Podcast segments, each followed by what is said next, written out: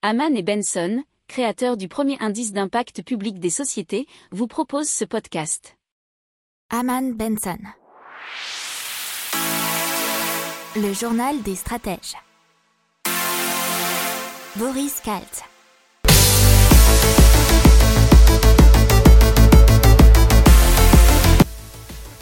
Bonjour à tous et bienvenue dans le journal des stratèges pour une édition spéciale qui va vous parler des carburants spécifiques, c'est de l'huile de cuisson et des pneus recyclés pour voler et pour rouler.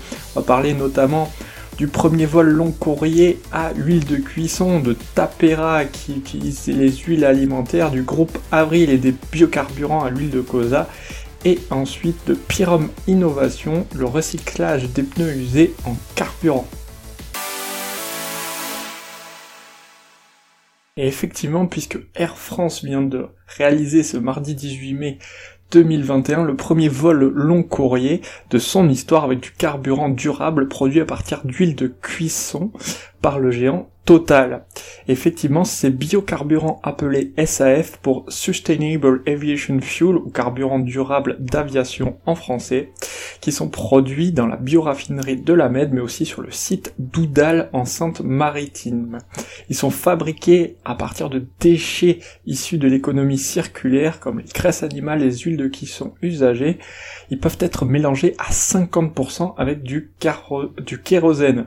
Et à partir du 1er janvier 2020, les compagnies aériennes devront utiliser au minimum 1% de ce biocarburant puis 5% en 2030 selon la feuille de route établie par le gouvernement. Il y a un petit historique là-dessus puisqu'il y a déjà des compagnies comme KLM qui a effectué le plus long vol commercial avec dans le réservoir 20% d'huile de friture usagée, c'était en 2014 et entre 2014 et 2016 Air France a expérimenté un vol hebdomadaire Toulouse-Orly avec du biocarburant.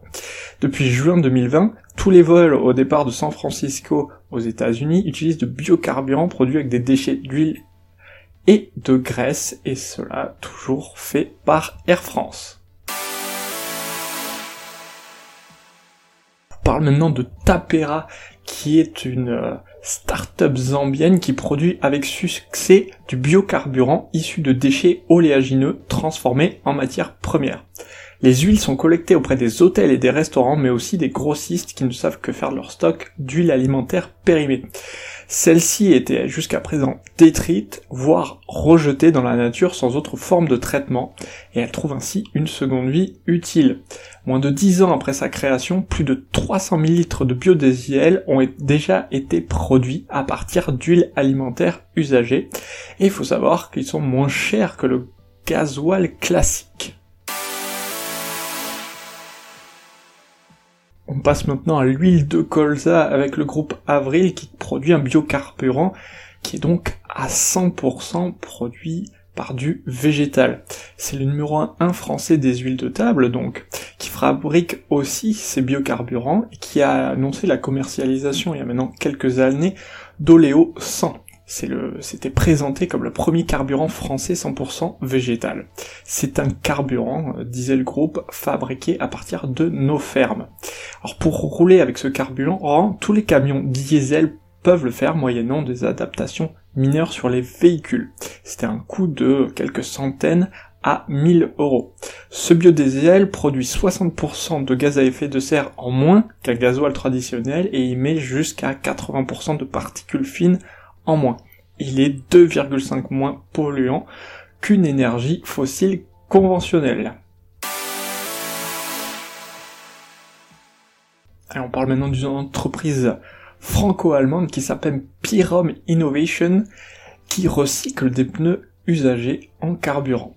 Et c'est ramené par thermolyse de vieux pneus à leur matière première d'origine.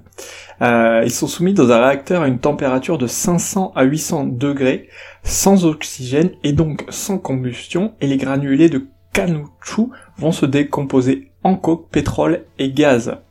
Euh, Pyrum a été créé en 2007. Euh, le marché des pneus usagés est jugé prometteur avec un volume de 3,4 millions de tonnes par an en Europe et de 13,5 millions de tonnes dans le monde. Ils sont valorisés comme combustible à hauteur de 35% tandis que 30% sont transformés en granulés pour une réutilisation et notamment dans le BTP.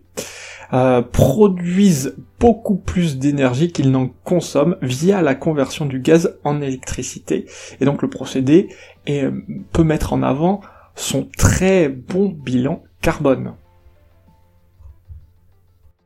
N'oubliez pas de vous abonner au podcast, mais pourquoi pas aussi à notre newsletter La lettre des stratèges qui est gratuite, vous en trouverez dans les infos de l'émission, mais aussi sur notre site internet Aman Benson Stratégie, rubrique média La lettre des stratèges. Voilà, c'est tout pour cette édition spéciale. Je vous souhaite une excellente journée et je vous dis à plus tard pour de nouvelles informations.